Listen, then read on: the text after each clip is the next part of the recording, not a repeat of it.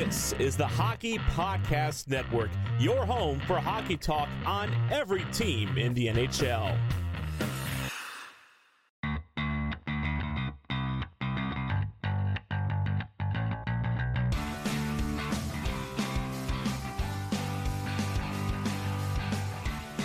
Hello, hello, and welcome to the Tip of the Iceberg podcast, brought to you as always by the Hockey Podcast Network. My name is Nick Berlansky. As always, I'm joined by Nick Horwat, and what an interesting weekend of hockey we were treated to with the Pittsburgh Penguins 2 1 and 0 over the weekend stretch of three games in four days, including the last two being wins, which is where we stand here on this wonderful Monday, February 28th, last day of February getting ready to head into March. And it is tax day here at the tip of the iceberg. We were just talking that for both of us, we're going to do our taxes after this show. So we're having a little bit of fun before spending the rest of the day looking at numbers, figures, and the United States tax system. So, Horwat, to try to avoid thinking about that, let's talk about the Pittsburgh Penguins and talk about this weekend's games. Uh, first and foremost, the biggest news that came out of the weekend was the injury to defenseman Mike Matheson. He will be out week to week with an upper body injury. And for the first time since November, a defenseman for the Pittsburgh Penguins was put on the shelf. They had the same six guys in the lineup for basically three months, which is unheard of, especially for the Pittsburgh Penguins. What does this injury mean to the Penguins lineup specifically? Well, it should have meant um, the start of uh, P.O. Joseph, uh, the P.O. Joseph era, or the second installment of, if you will. Yeah. But we got Mark Friedman instead, and you know what? That's just as fine, except for the fact he's playing on the off wing or offside, if you will. But for what it's worth, it's worked out perfectly fine so far. He made a nice big save in the uh, Columbus game that I'm sure we will discuss in minute, uh, for a minute. Um, but other than that, it's just the fact that this this defense has uh, found a way to stay healthy, found a way to just keep the groove, and a little injury was bound to happen eventually, so that's why we kept Mark Friedman around for so long. Uh, mm-hmm.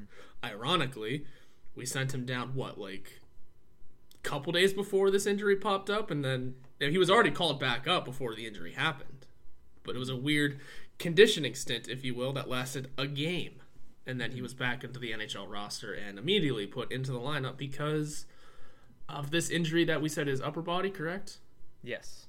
What, Did it, when did this did, when did this happen? Did you finish a game through it? Because it was kind of out of nowhere. I thought that it was announced that he would be week to week with it, but mm-hmm. finished the game, I believe. Against the Devils, yeah, I'm pretty sure he played that entire game, and then at it was Friday, either Friday or Saturday that it was announced. So he played in the game against the Devils, and and now of course he's going to be out week to week, which is just another on the long list of injuries that the Pittsburgh Penguins has suffered this season. When I look at Matheson and the year that he's had, underratedly one of the best defensemen for the Pittsburgh Penguin. I know I know all six of them have really had highs and lows, but Matheson, especially offensively, has been very effective for the Pittsburgh Penguins on the back end. He and Chad Ruhwedel, I think, have, have gotten a really good chemistry together and have been a really steady third pairing for the Penguins.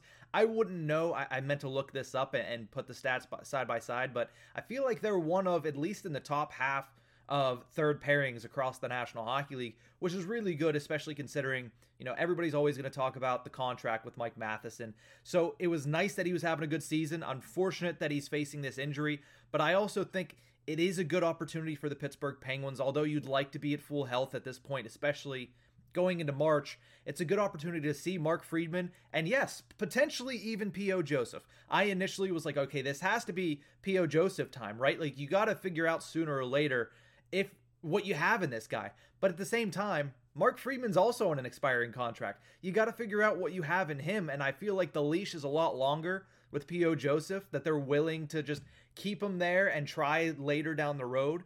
And they want to figure out Mark Friedman before this year to see if they even want to bother trying to re sign him.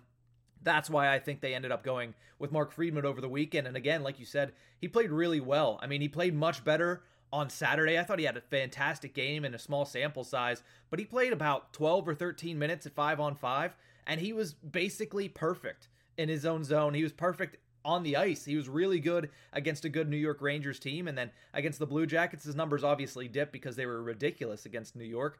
But he still had a good game, made the high impact play whenever he made the save for Casey DeSmith. And it sucks that Mike Matheson is out, but it's nice to see guys like Friedman, and I would imagine at some point we see P.O. Joseph draw into the lineup, especially when they're trying to figure things out for next offseason where Hextall has a lot of moves to make. I would assume he plays into. Uh, it is good that we're able to cover pretty easily when it comes to filling in for guys. That's what we want to see. And it, you don't want someone to go down with an injury and your first immediate thought is we're screwed. You you also don't want to think that whenever you're looking at your third pairing defender. Yeah. Nothing against Mike Matheson. He's playing on the third pair though, playing with Chad Ruhwedel, who surprisingly in the lineup every game. We see where this team goes. We were coming into the season questioning what this third pairing was going to look like. Is Mike Matheson going to stay up on the second because he's making that kind of money? Because again, let's be real, you just don't want to put that kind of uh, money on your third pairing or fourth line, if you will. But he's been playing fine on the third pairing. He's playing in the correct role. The contract doesn't match. Those are bridges that we just don't cross. We don't worry about it. We live in Pittsburgh. We don't cross very many bridges anymore. Um, that being said, it's it's, it's a bridge collapse joke. Okay. Yeah, I know. I know. I just. um, uh, we make it all the time in the newsroom. It's okay. So anyway, okay. uh, but without Matheson, you figure Mark Friedman's been a healthy scratch all season. He's first up. But then we call up P.O. Joseph, who's on a tear 12 points in 12 games in the AHL. Granted, it's the AHL and it's a little different, but this is a tear we haven't seen from him. This is something different. Mm-hmm. He's got to get in at some point to see if it can translate to the NHL. I would have expected it to be first in front of Friedman just so we can keep the hot pace going. Mm-hmm. But um, if you want to catch him up to NHL speed with some practices, sure, fine. I like it. I'm whatever as long as he gets his opportunity at some point during these during this week to week basis. Mm-hmm. Um, he deserves a game or two just to see what he can do. I mean, we've been saying how for how long now that he is possibly NHL ready. He is knocking on the door. All these things of he should be in a Penguins in an NHL Penguins uniform. Now's the time to finally see it and get a definitive answer here. Mm-hmm.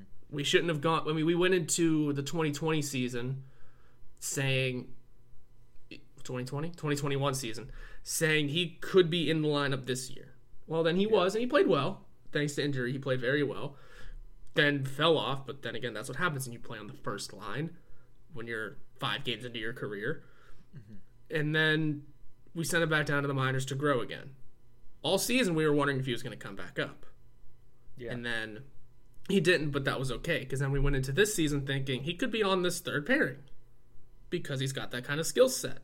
Mm-hmm. And that never came around, and we figured that's fine, let him continue to grow. How much more growing does he need to do? You can only get so far in the AHL. Yeah. Yeah, I, I agree with that. And honestly, with P.O. Joseph, the thing is, if not now, then when? Because you look at the Penguins roster, and we'll talk about trade deadline potential acquisitions here in the second segment. We'll talk about players from around the league that have been rumored or that have been talked about, and might even be just talked about between me, you, and our, our friend of the show, Doug Gladkey from Forechecking TV. We have these conversations all, all week basically every single day. So we'll talk about some of the some of the things there and pull back the curtain. But with the NHL trade deadline three weeks from today, from this recording, the Penguins need to find out if they're going in for a defenseman. And honestly, if they do, what are you doing with P.O. Joseph? And here's just a little something to chew on before we move on to the, the games that happened over the weekend.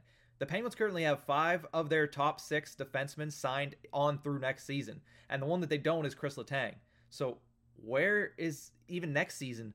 Who's going to be available? What spot is going to be available for P.O. Joseph? Is there a move coming where maybe a John Marino, maybe a Marcus Pettersson, maybe a Mike Matheson is on their way out? I don't know. I don't. I wouldn't. I wouldn't venture to guess that that's a move that's coming before the deadline. But you never know. Something to chew on there. But somewhere needs to be a spot for P.O. Joseph. You would have to think. So, you would have to think. Uh, it's just a matter. It, well, it's been a matter of time that we see him in the lineup. We've been talking, like I said, we've been talking about this since his NHL debut, or even before then, and that that was a calendar year ago. It's, it's time, man. Yeah, so we'll keep an eye on that. Obviously, P.O. Joseph right now has yet to draw into the lineup, and we'll see if he gets in in one of the two massive games later in the week that we will be previewing on our Thursday episode, of course. But let's get into the games that happened this past weekend.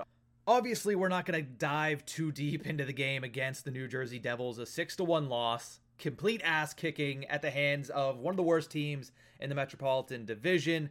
But when you look at a game like that, that's the type of loss that should, or at least you hope does, wake up a team, especially a team in the position that the Pittsburgh Penguins are in. They dropped down to third place in the Metro at that point. They were behind the Rangers heading into a big matchup on Saturday. Did they wake up? Well, it seems like they woke up over the weekend. Back to back wins. Let's start with the one against the Rangers on Saturday. A 1 to nothing victory at PPG Paints Arena. Battle of the diagonal jerseys. And the Penguins come out on top. Specifically, not even just the diagonal jerseys, but battle of the top goaltenders in the National Hockey League. At least two of the top five, in my opinion. Great game to win. Huge win on national television. The perfect get right game for the Pittsburgh Penguins. Horwat, what did you think about this one? It's one of those hard fought games, man. It's when you go into when you look back at a one nothing game, you have to just ask how many shots were taken, what kind of game was it, and when you look at the penalty summary, holy hell, it was one of those games. There were so many yeah. four on fours. There was all kinds of opportunity for open ice when you look at the, excuse me when you look at that sort of um, penalty penalty history. I mean, mm-hmm. Malkin taking a couple of questionable calls, I guess, if you will, and then making up for it in the best way possible in the in the lone goal of the game. But the when you look at this kind of game, multiple looks like three, three four on four situations. Yeah. Before the Penguins or, or the, before the Rangers even get their own sort of uh, penalty uh, power play, just just a wild game, old school New York Rangers Pittsburgh Penguins rivalry because we that's a rivalry rivalry we haven't seen in a long time. We haven't seen it blossom. We've been discussing it blossoming for a little bit now, but the fact that both teams are very good again.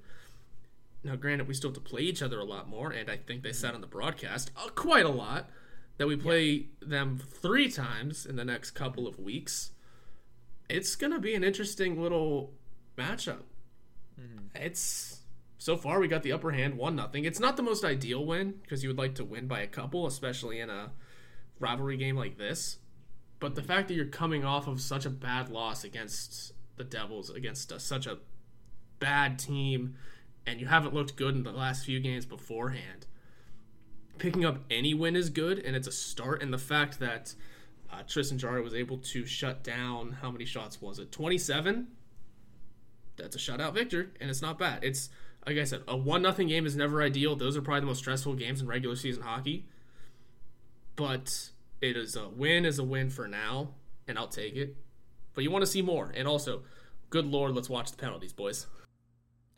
Well, I mean, when you look at it, that game was so poorly officiated. Yeah, we talked about the four on fours, and then even on the broadcast, I, I don't want to take too much credence from that broadcast team because I thought it was pretty putrid on ABC on Saturday.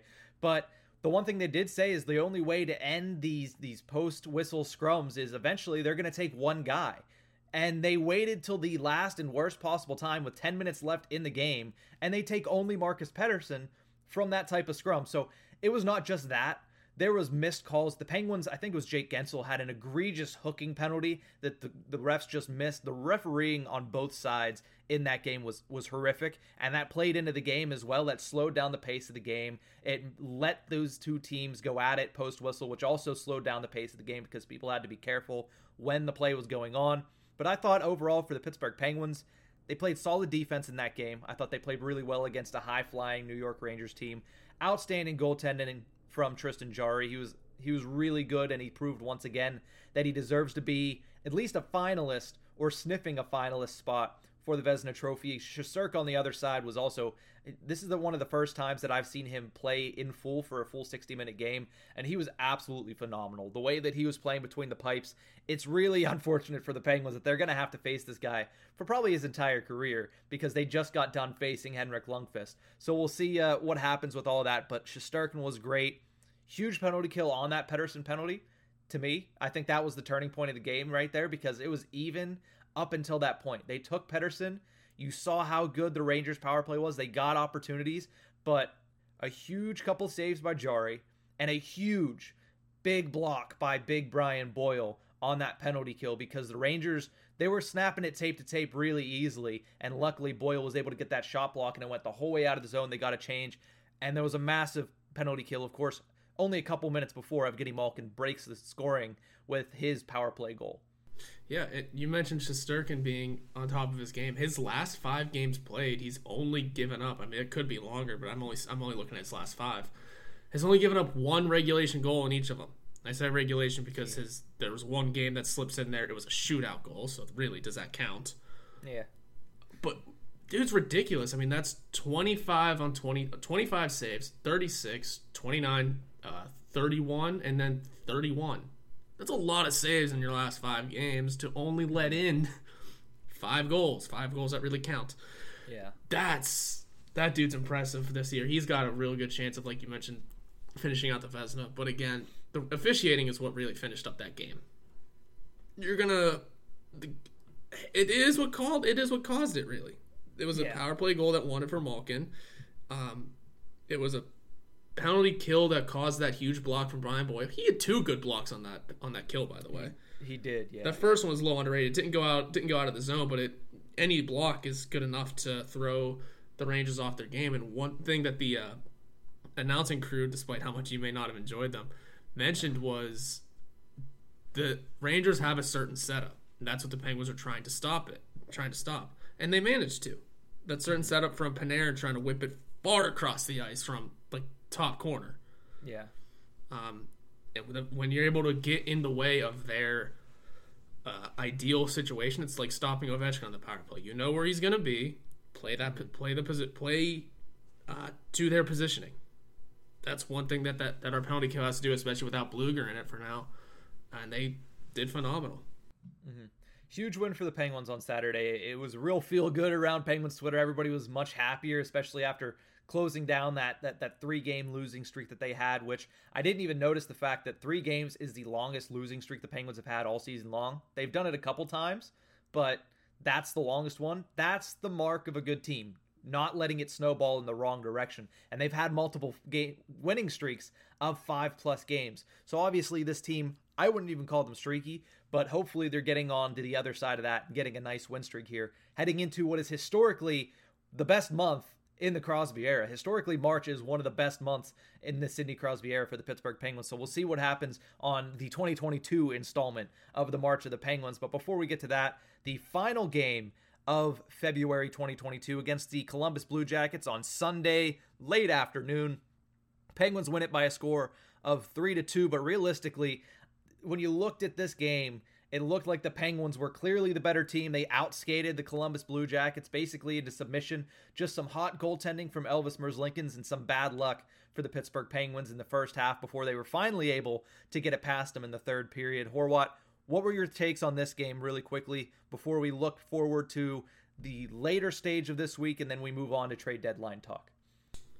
I didn't have too many takes other than it, it was a classic uh, rivalry game that was trying to be brought back a little bit.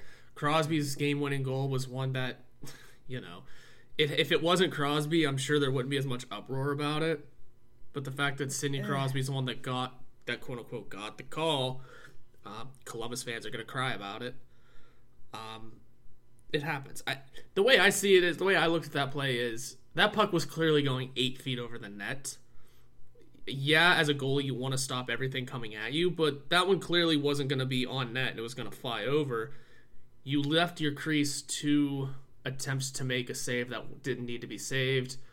Could it have been called a no goal? Maybe, but again, the officiating crew is wild this year, especially yeah. when it comes to these sort of situations. So yeah. I wasn't surprised. I wasn't going to be surprised either way. That being said, good goal. Love to see it. Piss off some Columbus Blue Jackets fans. And also, my other takeaway is: Are we done with Zach Aston Reese yet? I'm over. I told this to you and Dougie. I am over his analytics. I am. This this team has absolutely zero depth scoring, none. Chad Ruhwedel factored into a goal. Cool. That's not our depth scoring. That's our defense. And he's got what two goals now in the last three games because he just signed a nice big new contract. Yeah. Love that. Um, no, this team has zero depth scoring. We all know Zach Aston Reese is not going to score. His analytics can say what they want. I don't care at this. Uh, as long as this team has zero, none, none, no depth scoring. Not even Jeff Carter anymore. Until that gets figured out, I don't care about the analytics. I want someone who can put a puck in the net. So I am personally over the analytics. So who would you put in instead of him before I give you my answer? Uh, Bjork, we saw Bjorkqvist get called up. Um, even Zohorna's okay with me. Uh, and I'm trying to remember another name. I think you threw out another name that was interesting. Oh, give Pustin his chance, maybe. I, I threw up Puustinen in that. I said I'd like to see Puustinen get a couple games here in the NHL before the end of this regular season, but I don't want to see him on the fourth line. That's the problem. I, I, like he's a scoring guy. I don't I don't think he should be on the fourth line, especially at his first call up.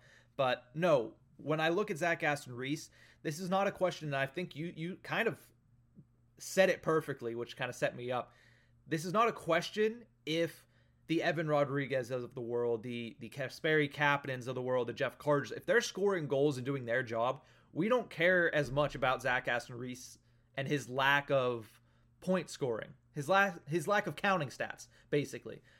His analytic stats have always been there, and I think the biggest thing for that also is look who he's been playing with. It's been a it's been a really tough go when you're mixing around who you're playing with. Now he's kind of had a little bit of stability with Brian Boyle and Dom Simon, but those guys aren't finishers either. So what's he going to get assists on? I mean, Brian Boyle is the best finisher on that line. And Boyle is a 10 goal type of guy. He's already basically hitting his ceiling. And nothing against Brian Boyle, he's just not that guy. And realistically, neither is Aston Reese. Now, I understand that you need depth scoring. But once this team gets healthy, once you get a Jason Zucker in, once Erod starts to, to flatten out back to the mean, because we said he was way so far above it before, now he's underneath it. He needs to get back up to that mean. Once he gets there, and I think it's coming. That's that's actually a note that I had after rewatching this game. I think he seems to be getting his groove back. Seems like he's getting a little bit more confidence. He rang that shot off the post where he flat out beat Merzlikins and hit basically the intertwine area between the crossbar and the post. He's starting to, and you can see it in, in all of these games. You saw it against the Rangers as well. He's starting to get his groove back. Kasperi Kapanen is dead upon arrival. He's done. So if you switch him out and honestly get any more, and we'll talk about some potential wingers that the Penguins could trade for, if you get more depth scoring from your third line, even better from your wingers on your second line, it's not going to be an issue with Zach Aston Reese. I'm not ready to bury that guy. I know he's not scoring goals, but he never really has. And it's a matter of if you're all right with everybody else, then him not scoring goals is not an issue. The only problem is everybody else is scoring. I don't think he should take the brunt of it just because everybody else is underperforming to what they're supposed to be doing. Right. I think my other backup to this is um, we ex- we expect other guys to score. Right. We expect now this year we expect Evan Rodriguez to chip in. We expected uh, Kasperi Kapanen to do more. When uh, yeah. Jason Zucker comes back, we expect him to do a little more. It's the expectations that why I would keep them in the lineup over Zach Aston Reese at this point because we're not expecting Aston Reese to score. We're not. Yeah. Period. In a fully healthy lineup, he's there. Don't get me wrong. In a fully healthy lineup where everyone is doing their doing what they're supposed to do, he's still in there, and what he's supposed to do is not score and play defense. Fine, that's cool with me. But the fact that the guys that we are expecting to score are not, but we have this, we still hold on to this belief that they can and will bring it back. Maybe because we're a captain pops off in March. Because, like you said, March is traditionally a successful month for the Penguins. Mm-hmm. Maybe something changes with the turn of the calendar. I don't know. Maybe you already said rodriguez is looking like he's try- starting to figure it back out, and he is. I agree with you there. So we're expecting those guys to kind of do something. We're expecting them to, and hoping that they can pick the game up. Whereas Aston Reese, we know what he is. This he's doing what we're expecting to do, without any changes. He, he, we're expecting him to get good analytics and play good defense. Even with the guys in front of him not scoring, that's exactly what he's still doing. But I want to see someone try and do something. So maybe a little switch up at the at the it's the fourth line level. Here we go. Well, welcome to Pittsburgh. We're harping on our fourth damn line, but um, some some change has to come from somewhere. And I think the and another fact that they called Bjorkqvist up and he was filling in for Aston Reese on line rushes. There's a little start there. I maybe I've read too far into that. Maybe they Even were just, Sullivan was like, "Don't read into any of this." Oh, guess what? I read into it. I don't care because he's just not doing anything offensively, and the yeah. Penguins live and die on depth scoring when it comes to the big moments and the big times.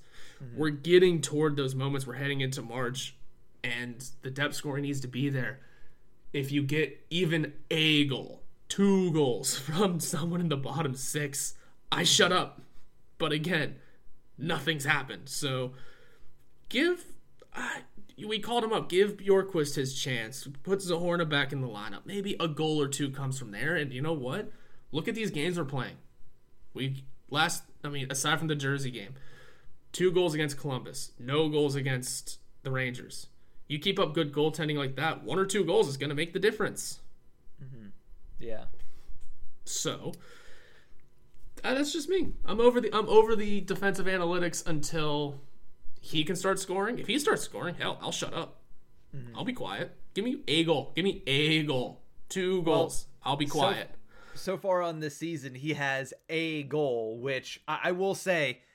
Listen, I'm okay with him not scoring because of how good he is on the you know as a, as an analytics guy how good he is on the penalty kill but I do need a little bit more than one goal. I'm not going to try I can't bend over backwards defending you when you only have one goal when you're being outscored by Chad Ruhwedel and Dom Simon. Like it, it, gets a little hard to defend your offensive upside when that happens, but also uh, the last point that I'm going to have on this and then we can move on is the fact that once Teddy Blueger does come back, Blueger and Aston Reese are the reason that you had the number one penalty kill. Not that I mean, obviously your best penalty killer is always your goaltender, but Blueger and Aston Reese lead that unit.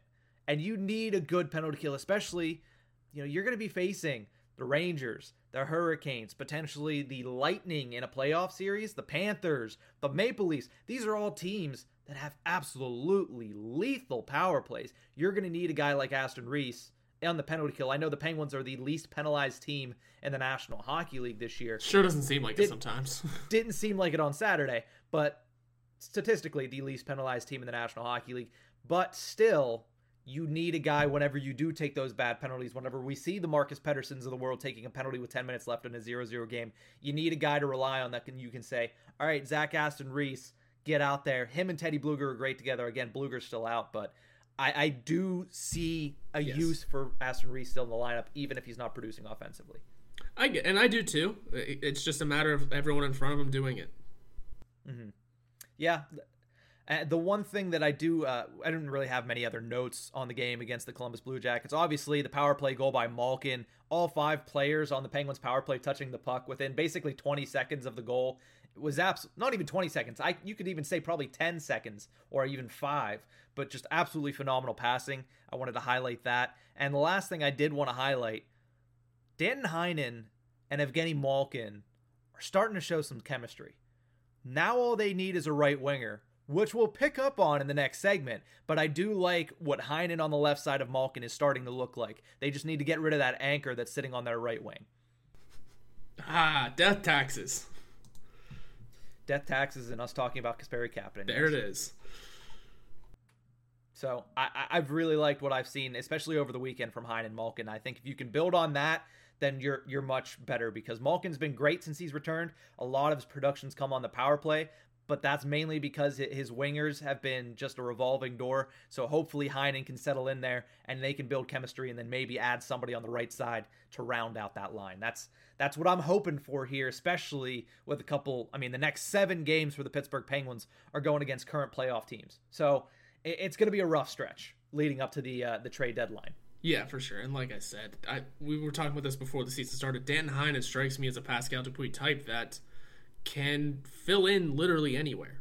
You want to yeah. stick him with Crosby? Something might happen there. You want to stick him with Malkin? It might not be the same, but something will happen there. Fourth line, because he's not the greatest of players, but he's a good player. Perfect. Mm-hmm. Third, again, this it's the Pascal Dupuis type, where where fans loved that. Mm-hmm. Although Dupuis had a little bit more of a personality. Yeah. But we don't know Heinen yet, really.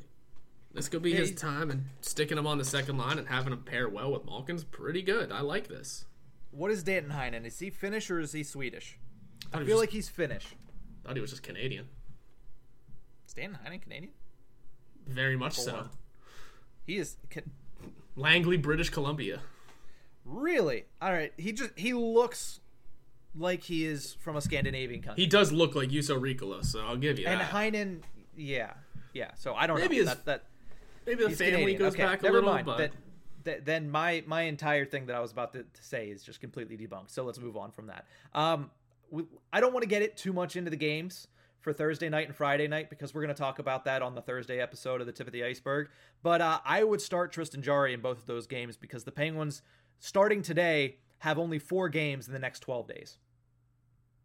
So I think, you know, that back to back at Tampa Bay, at Carolina, Lord and Savior Tristan Jarry. I think that's that's that's where you need to go if you're Mike Sullivan. He might think otherwise, but I, I would say start him in both of those games. I know you don't want to overplay him, but in those two massive games, especially you know one against one of the top teams in the conference and the other against the top team in your division, let Tristan Jarry face those shots and then see what you want to do because the Penguins have three days off heading into that back to back and then three days off on the tail end of that back to back. Why not let him get both? Not bad. I don't hate that idea. Two very important games, like you mentioned, the Lightning and the Hurricanes. Mm-hmm. Travel day, that kind of hurts though. But oh, yeah. but damn, how much trust do we have in Casey DeSmith anymore? When's Louis Domingue we'll come back? We'll get into that. We will get into that in the next segment. So let's take a quick break. When we come back, we're talking trade deadline potential acquisitions for the Pittsburgh Penguins. Stay with us here on the tip of the iceberg. Hoops fans, the latest offer from DraftKings Sportsbook, an official sports betting partner of the NBA, is too good to pass up. I'm talking between the legs, 360 windmill good. New customers can bet just $1 on any team in the association and get $150 in free bets if they win. If Sportsbook isn't available in your state yet, you can still take your shot at a big payday. Everyone can play for huge cash prizes with DraftKings daily fantasy basketball contests. DraftKings is giving all new customers a free shot at millions of dollars in total prizes with their first deposit. Download the DraftKings Sportsbook app now. Use promo code THPN. Bet just $1 on any NBA team and get $150 in free bets if they win. That's promo code THPN at DraftKings Sportsbook, an official sports betting partner of the NBA. Must be 21 or older. Minimum age and location requirements vary by jurisdiction. See DraftKings.com/sportsbook for full list of requirements and state-specific responsible gaming resources. Void where prohibited. Minimum $5 deposit. Gambling problem? Call 1-800-GAMBLER. In Tennessee, call or text the TN Red Line at 1-800-889-9789. In Connecticut, call 888-789-7777 or visit ccpg.org slash chat. And in New York, call 877-8-HOPE-NY or text HOPE-NY at 467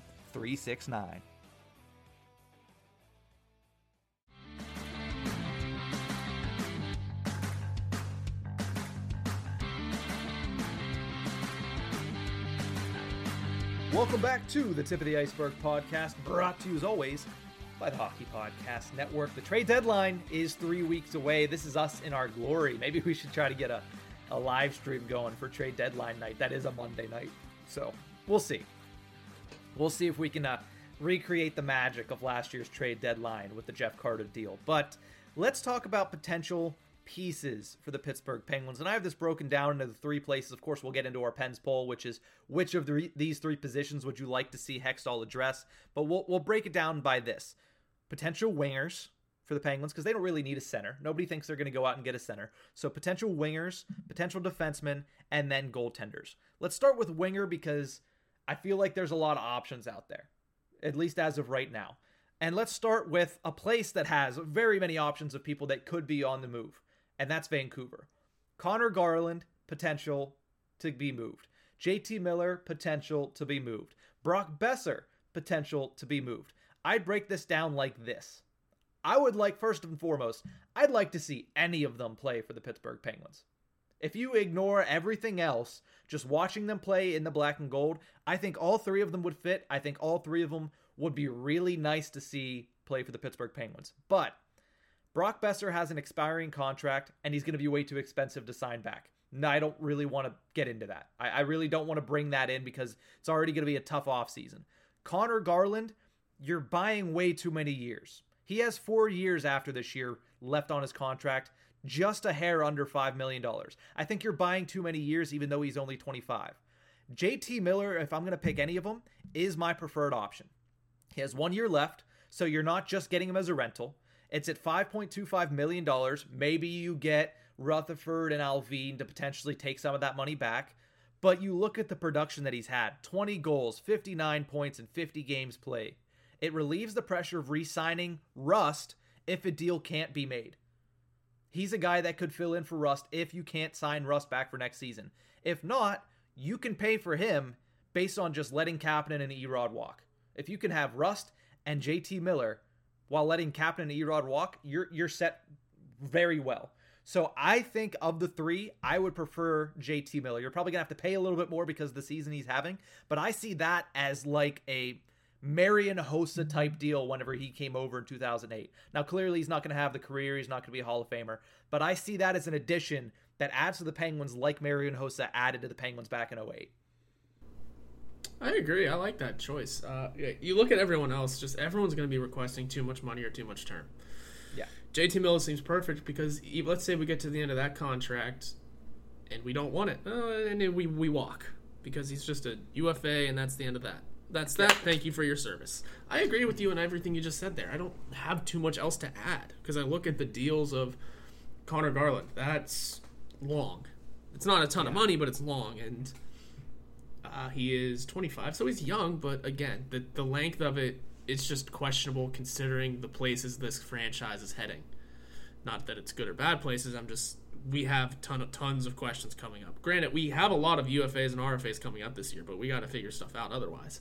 Mm-hmm. Um, Brock Boeser just somehow Brock's only making 5.8 right now. Boy's going to be making a lot more than that. You can't afford. He's probably that. gonna. He, he's going to be a Bryan Rust type deal.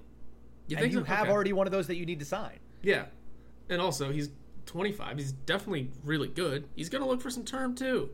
Mm-hmm. He's going to look for his life team. That's that's just a weird one. I always feel weird about teams trading away their top players. Yeah, that's one of them. So I don't I don't know about that. The JT Miller one though, pretty good. Is he he's from around here? Is he not? What? He's from the Pittsburgh area. East Palestine, Ohio is the birthplace. I think he played junior and pee wee here though, so that that counts. Yeah. Bring the local boy home. We love that story, right? When's the last time that happened for us? I don't know. The last player that I can remember from the other than Sam Lafferty, who's from Hollidaysburg, is uh is Bugsy Malone. Yep.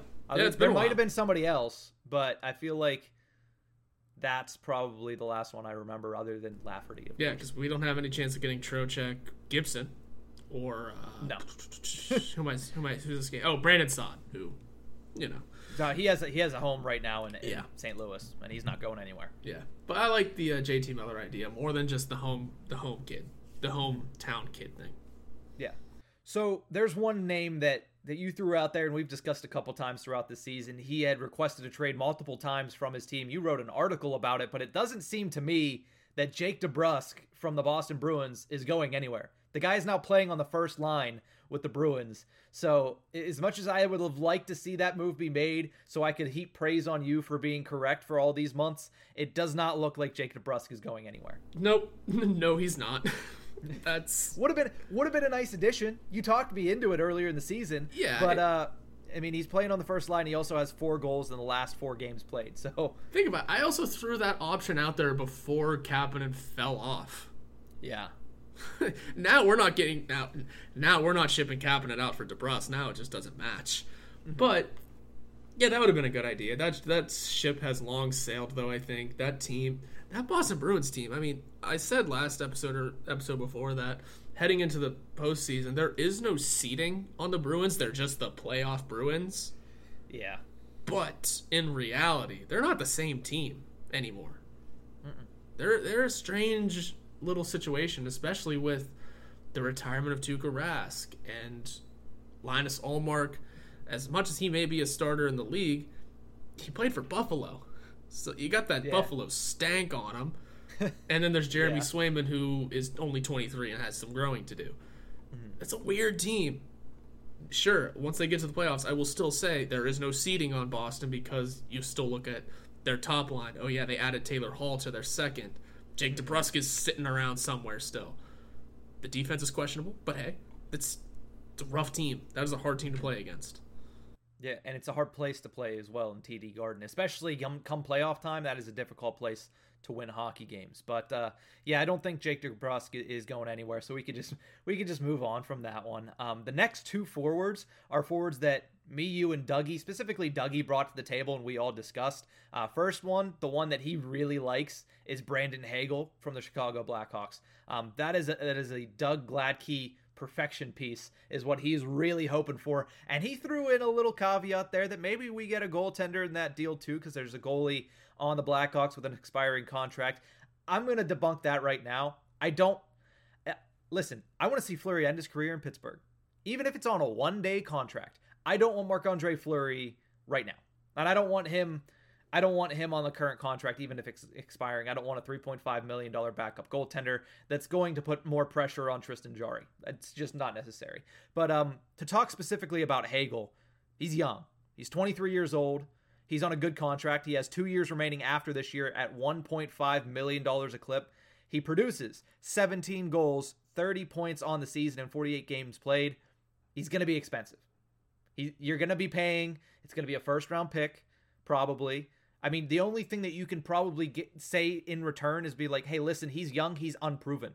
We haven't seen it over time.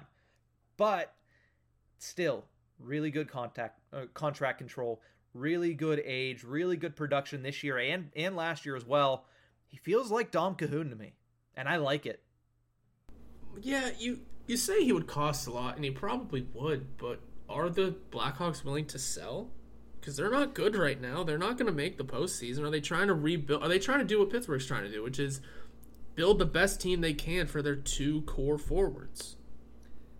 See, I mean, they're done seen... this year, yeah, for sure. Are they going to look into next year and say, "Hey, let's do it for for Patrick Kane's last year on his contract. For I think Toews is hurt again, isn't he? No, he's not. Where's his name? There he is. For Jonathan Toews, they're both in their last year. Mm-hmm. So are they going to try and build up for? Hey, this is Toews and Kane's last year on their deal. I mean, granted, they're pro- they'd probably re-sign if they have the wherewithal to. But do the does the team want to build something right away? Are they willing to sell out this year, maybe get a solid? Who's the who's projected to go number one this year? Shane Wright. Who? I mean, they're not getting that, but no, they could coast around though and maybe luck into something. Although we don't want to see Chicago be successful for front office reasons, but it, I mean, DeBrincat's going to the last year of his deal. Do they want to? Do they want to really have a good, successful year next year? Who could they here's take? The, here's the problem with that. They did that this year. They went out and got Seth Jones. They went out and got Marc Andre Fleury. It didn't work. It well, didn't Seth, work. What, what's going to be different next year? I could have told you Seth Jones was a mistake when that I did tell you that that but, Seth Jones yeah. was a mistake when they signed it. But I don't know. I just look at it and I think this is a team that has so much pride in itself that you you walk away from three Stanley Cups in six years and you expect more going down the stretch. Now, granted, these guys are older, they're aged a little, but they still want to have that same success because they have a young core that can do something in the future. You look at yeah. DeBrincat's supposed to be phenomenal, and he's going to be phenomenal. Mm-hmm. Uh, Kubalik was a Calder finalist despite being old. Um, Dylan Strome's okay. We're we're talking about Brandon Hagel.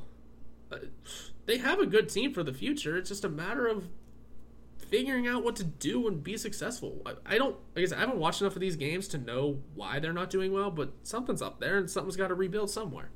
Mm-hmm. And here's the thing: if they're willing to get rid of Hagel, I think when I we talk about all these players, Hagel's probably at the bottom of my list just because he's so unproven. I mean, I know he's he's had success this season. I know he had some success last season, but you don't know how that's going to translate in a new system.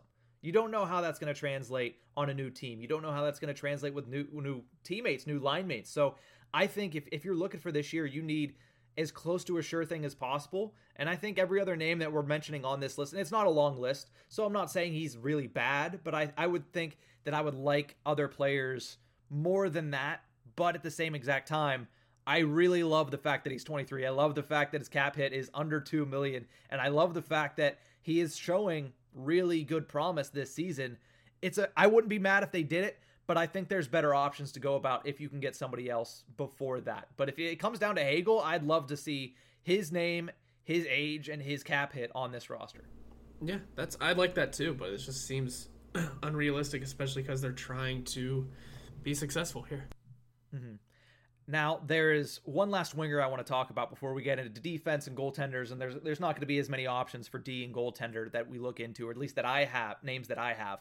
But the last winger I want to talk about, Dougie sent this to us, I believe it was yesterday, and I might have swooned when I saw this. Honestly, I was like, I didn't think of that. I actually would really love that. And the name is Victor Olofsson from the Buffalo Sabres. Now, he's he's having a down year.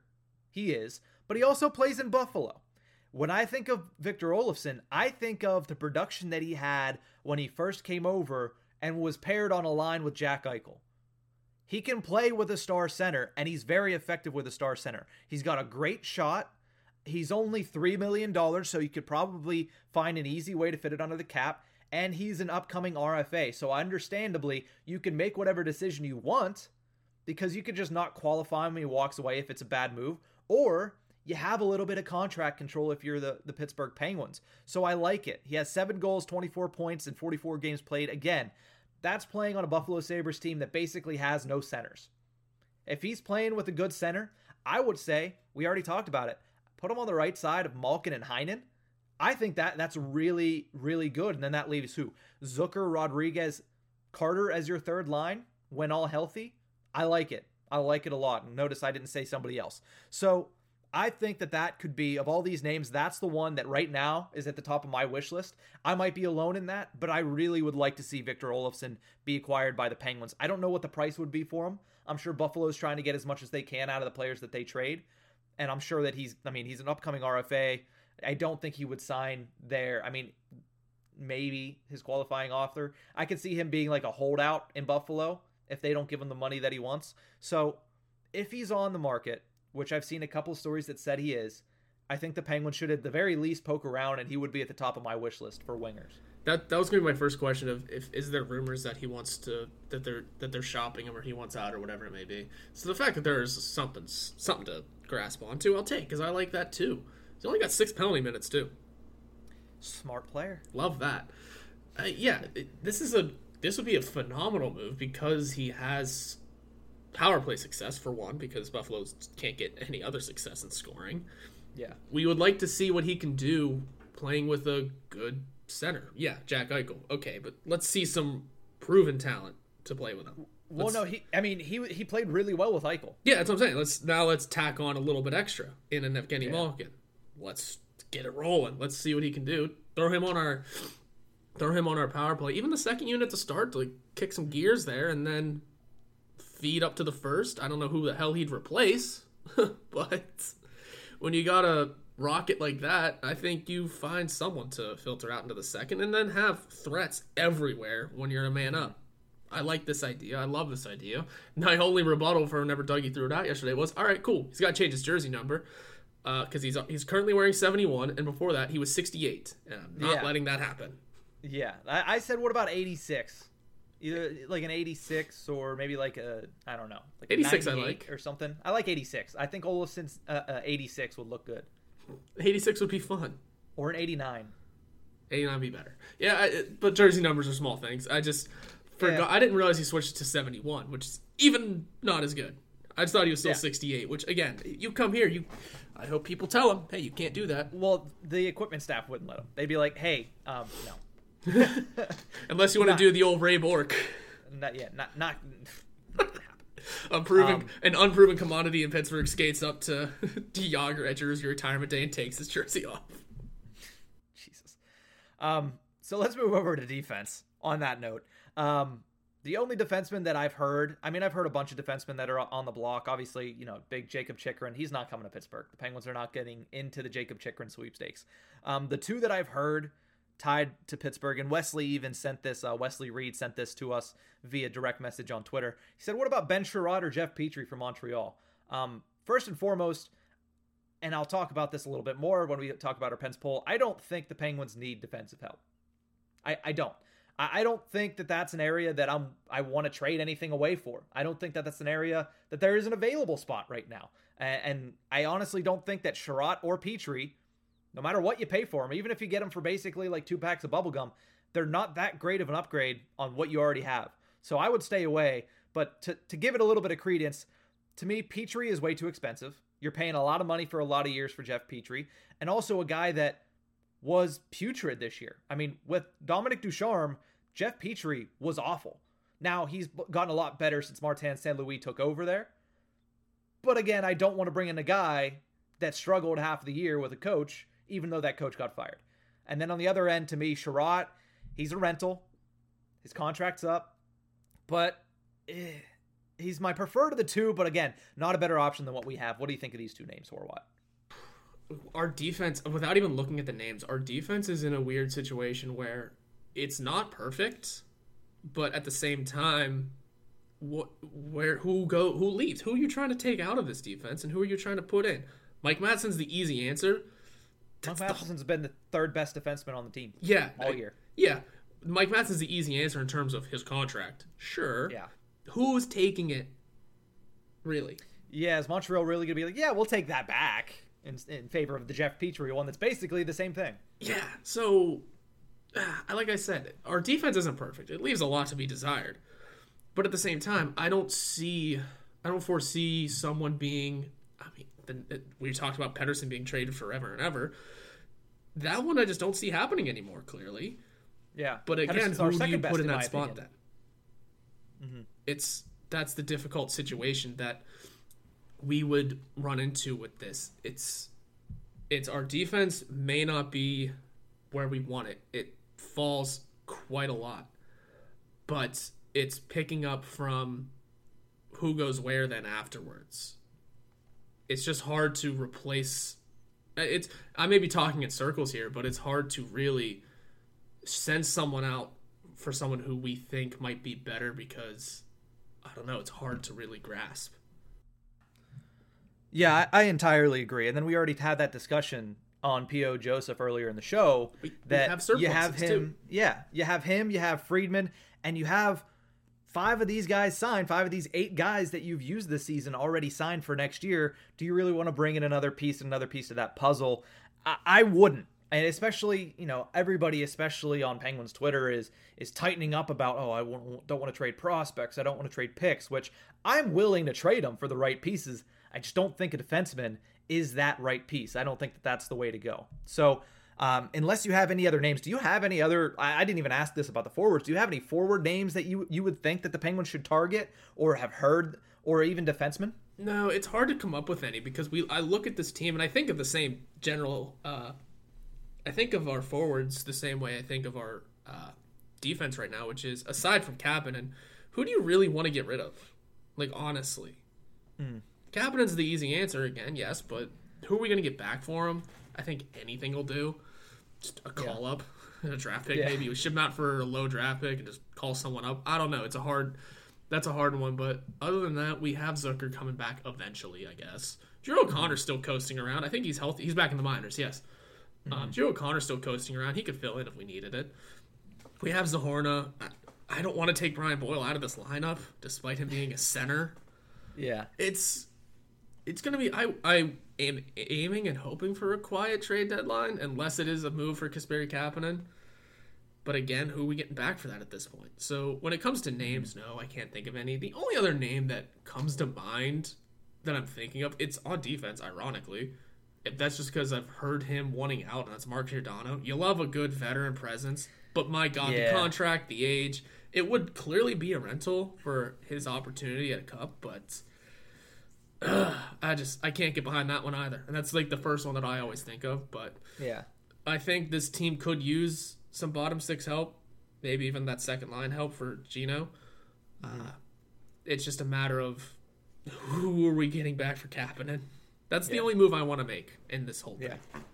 So before we, we move on and talk a little bit more about trade deadline and what we want from the trade deadline, there's two goaltenders that I highlighted here. And of course the Penguins are looking for backup goaltending, which and, and I'll preface this conversation because honestly, you know what? No, because we'll talk about this in the next segment. The two goaltenders that I'm looking at, Braden Holtby and James Reimer. Holtby has a $2 million expiring deal. Mathematically, that's very easy to fit under the cap, and he's also having a pretty good season for the Dallas Stars. So I actually really like this, also because, I mean, Hockey Troll and Polly Cupcakes from the official Caps Chirp podcast here on the Hockey Podcast Network would absolutely lose their minds if Braden Holtby became a Pittsburgh Penguin. Not only that, but if we utilized him as a backup, I think they would make them even more upset. But realistically, I don't think the Penguins are going to be able to get to that because I think other teams are going to look at that contract and see that as valuable too. And I don't think the Penguins are in that big of a need of a backup goaltender to where they're willing to get into a bidding war over a Braden Holtby. I think he's probably going to be him and Fleury are probably the top goaltenders that are going to be shopped at the deadline if they even move. Um, the only other goaltender I said was James Reimer. He's had a good season for the San Jose Sharks, and he has another year. So you're buying another year. I'd like to see a little bit of salary cap retention because paying a backup goaltender $2.25 million is a lot of money, especially considering the fact that you're going to have to do some cap gymnastics to put a team relatively similar to this year back on the ice next season. So I like Reimer. I like Holtby as players. Holtby fits, I think, better under the cap, but I would also not mind getting Reimer back if there's some salary retention involved. There would have to be salary retention for uh, Reimer because he used how much did you say he was making? Two point two five. Okay. Yeah, we're paying to uh, DeSmith one point two five. So I don't. And that's what I think. Honestly, if you can just say, "Hey, r- retain a million. Yeah, get it to that number. Figure it out. Mm-hmm. It's yeah. I don't think the I think the goalie situation's figured out. Casey DeSmith has kind of fake, found his game. Mm-hmm. Found uh, found his game, if you will. Still, I mean, yeah. you still don't want to see him survive after that. not survive. You still don't want to see him on this team after this year, just because yeah backup goalies in this league shouldn't last that long. But no, it's he's figured it out. We have Domingue if he's if he gets healthy and if he can maintain the game he played when he was here. I think we're good in that situation. I think we are fine. We're confident enough. It's just a matter of getting Jarry his rest when he needs it. DeSmith's been able to pull out some wins. He's looked a lot better than the beginning of the season. Mm-hmm. And you know, if Louis Domingue has to step in for another game or two, we're okay with it. I think we're fine there. All right. Yeah, I, I like what you said there, and honestly, let's uh, let's take a quick break, and then we'll continue this discussion about trade deadline needs for the Pittsburgh Penguins with our weekly Pens poll to close out this show right after the break. Hockey fights, lifestyle, and tales from a first round draft bust. We have it all and more on the Hockey Podcast Network, your home for boutique hockey content and podcasts covering every team in the NHL.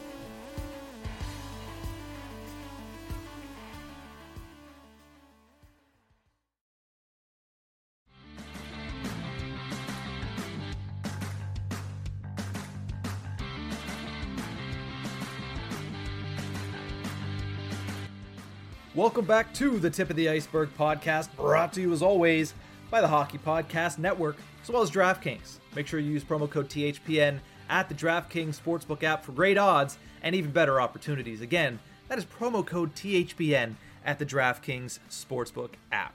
Uh, our weekly Pens poll this week, we asked, with the trade deadline a month away, which is it's now three weeks away, which position do you hope Ron Hextall addresses? Backup goalie actually won this poll with 42% of the vote. Directly behind it, a winger had 39% of the vote, defense had 17%, and 2% of our voters said, I just want to see the Pittsburgh Penguins hold steady. I don't want to see them make a move. Horwat, what say you? Uh, I feel like every team has to make a move normally. Eh. Not every team, but you know what eh. I mean. There's moves yeah. made by about every team of the league every year. Um, the backup goalie situation, like I just said, is kind of figured out at this point. I think we're just going to hold steady there. When it comes to the the position to make a move for, it's got to be a winger, and that is just yeah. because I don't want Kasperi Kapanen on this team anymore. Yeah, and we discuss names that could take over and fill in. We can move guys around if we need to make call ups. We can make call ups. This, I'm confident in this team. It's just a matter of finding the depth scoring to come back, mm-hmm. and who knows, a new name might be exactly what we need for that. I don't have too yeah. much to say on anything else because, like I said, I hope the Penguins are relatively quiet when it comes to this trade deadline. Mm-hmm. But a depth winger or a second line winger, even, is fine by me. That's like the only move I want to see. Yeah. Uh, yeah, I, I agree. I, I voted winger in this one. I don't think the Penguins need another goaltender. I, I, re- I really don't. And I said this a couple weeks back that, you know, it hasn't been the best season for, for Casey DeSmith, but he's starting to get the job done, which, as we saw on Sunday, give your team an opportunity to win the game. That's all you really need to do. There's 20, what, seven games left this season. If Casey DeSmith can play in seven to nine of those games and give the Penguins a chance in those games, then I'm fine with that. Because once the playoffs start, I don't care who's the backup goaltender. If you have to defer to them, you've already lost. If you're the Pittsburgh Penguins, that's where it stands. So, do I really want to spend the money to go out and get a backup goaltender, get an enhancement, get a Braden Holtby, get a James Reimer. If it's not too expensive, sure. But I don't think that should be the, the, the number one thing that Ron Hextall is looking for. I agree. I like a, a middle six winger, preferably on the right side. That's what I would be targeting if I was Ron Hextall. We already talked about Victor Olofsson, another name that we didn't mention and I just remembered about because I don't want to see it happen is Phil Kessel. That's been rumored around. I'm fine leaving that where it lies. Yep. I'm assuming you are too. Oh yeah. Oh, it's fun. It's a very fun idea because he's a great player. And Yeah. we've seen the success with him, but um, no, no, Le- that bridge is burnt, man. Yeah, I, we don't know. Obviously, we weren't privy to those conversations with Sullivan and with, with Malkin, but of course, there was all the rumors that those three were not all on the same page at the same time. So I'm fine with not having that. Also, I, I think there's many other better options for the Pittsburgh Penguins than bringing back Phil Kessel on a rental basis. So that's why I, I basically have put it so far in the back of my mind that when I was making the notes for the show, I completely forgot about it and I just remembered about it. But no, uh, I, I think that a winger is the best option. I already discussed why I think a defenseman is not the best option. And for the whole steady crew, that 2% of you, which is uh, like a handful, maybe even like half a dozen people that voted that, I don't hate your idea, but I do think they need an upgrade at winger. I, I think there's too many people on this roster right now that can go cold at a moment's notice. Your Kapanens, your Rodrigues's, your Zucker when he comes back. I love what he does, but he can go cold goal scoring wise. And and obviously you also have Jeff Carter who's struggling now. We talked about Zach Aston Reese, who's just stays cold, young fella. So uh, I I don't mind holding steady, but I do think they need an addition in the middle six on the wing. Yeah, that's that's all it is. Just a quick middle six addition, no matter who Yeah. it is. Kessel would be a ton of fun, but just we don't want the drama right now. Mm-hmm. Uh, and all the names we previously mentioned are all great ideas. It's just a matter of shipping out Kasperi Kapanen. Who wants him? On sale, ladies and gentlemen. He's only got a year left. and We'll retain. Uh, he doesn't have a year left. I thought he's done after this season. That's what I meant. This is it. Yeah, that he's a he's he's a restricted free agent after the season. Which, if they don't get rid of him, and I'll just say this to close out the show, and you can respond to it. If they do not get rid of him, and the Penguins get to full health, and they bring in a winger, Kasperi Kapanen's watching the playoffs in a suit, and I'm perfectly okay with that. He can sit right next to Brian Boyle as the extra forwards. No. yeah, you're Well- absolutely right. Yeah, it's, Yeah, that's. I, and listen, Boyle to me is ahead of Kapanen in that situation. yes. Damn it, that's sad to say, but yes. Yes, and he is. I mean, and, and I we don't want to talk too much. Like I said, we both have taxes to do. But in the lineup, my dream scenario lineup right now: Guentzel, Crosby, Rust, first line. Heinen, Malkin, acquisition on the second line. Victor Olofsson, top of my list. Brandon Hagel, I think would actually fit better on the third line, but possibly there. So Heinen, Malkin, acquisition. Third line is Rodrigues, Carter, Jason Zucker, and a fourth line of Aston Reese, Blueger, and Brock McGinn. That to me is a successful lineup heading into the postseason. That to me is a lineup I can get behind going into the postseason. And that includes Brian Boyle being the 13th forward and Kasperi Kapanen having to fight with Dom Simon for the 14th spot. So it sounds, sounds like a ton of fun. It's where I stand right now, at least. I'm with you. Let's ride it in. So, uh, anything else that you want to mention about trade deadline? As of right now, we are three weeks away. We could see a move, honestly, At at any any any, moment at this point. Yeah, no, I got nothing else to add. Uh, but it's we're getting to it. We're getting down to the nitty gritty, if you will. Yep, we're down to the stretch run here as the March of the Penguins kicks off on Thursday in Tampa Bay in the home of the back-to-back Stanley Cup champions. Penguins at Lightning. That's where it all begins, and you can catch pregame. Not really pregame, but our episode on Thursday will preview that game and the and the Friday game. But that's going to do it for this episode. We'll see you guys on Thursday. Have a good week, Pens fans. You can follow us on Twitter at Nick Horwat41 and at Nick underscore Berlansky. You can also follow the show's Twitter handle at Iceberg Podcast. This podcast can be found anywhere you get your podcasts from, so please subscribe and rate us on Apple Podcasts. We are brought to you by the Hockey Podcast Network. You can visit them on Twitter at HockeyPodNet or at the HockeyPodcastNetwork.com. Every team, everywhere.